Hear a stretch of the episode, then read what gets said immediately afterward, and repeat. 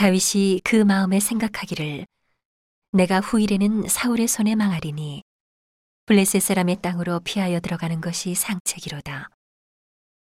사울이 이스라엘 온 경내에서 나를 수색하다가 절망하리니 내가 그 손에서 벗어나리라 하고 일어나 함께 있는 육백인으로 더불어 가드왕 마옥의 아들 아기스에게로 건너가니라. 다윗과 그의 사람들이 각기 가족을 거느리고 가드에서 아기스와 동거하였는데 다윗이 그 두 아내 이스라엘 여자 아히노암과 나발의 아내 되었던 갈멜 여자 아비가일과 함께하였더니 다윗이 가드에 도망한 것을 혹이 사울에게 고함해 사울이 다시는 그를 수색하지 아니하니라. 다윗이 아기스에게 이르되 내가 당신께 은혜를 받았거든 지방 성읍 중 한 곳을 주어 나로 거하게 하소서 당신의 종이 어찌 당신과 함께 왕도에 거하리이까.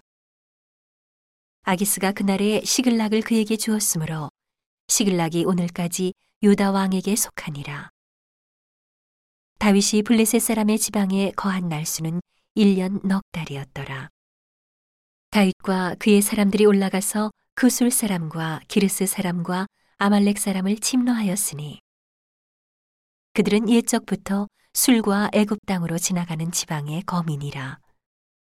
다윗이 그 땅을 쳐서 남녀를 살려두지 아니하고 양과 소와 나귀와 약대와 의복을 취하고 돌아와서 아기스에게 이름해 아기스가 가로되 너희가 오늘은 누구를 침노하였느냐 다윗이 가로되 유다 남방과 여라무엘 사람의 남방과 겐 사람의 남방이니이다. 다윗이 그 남녀를 살려 가드로 데려가지 아니한 것은 그의 생각에 그들이 우리에게 대하여 이르기를 다윗의 행사가 이러하여 블레셋 사람의 지방에 거하는 동안에 이같이 행하는 습관이 있다 할까 두려워함이었더라. 아기스가 다윗을 믿고 말하기를 다윗이 자기 백성 이스라엘에게 심히 미움을 받게 하였으니 그는 영영이 내 사역자가 되리라 하니라.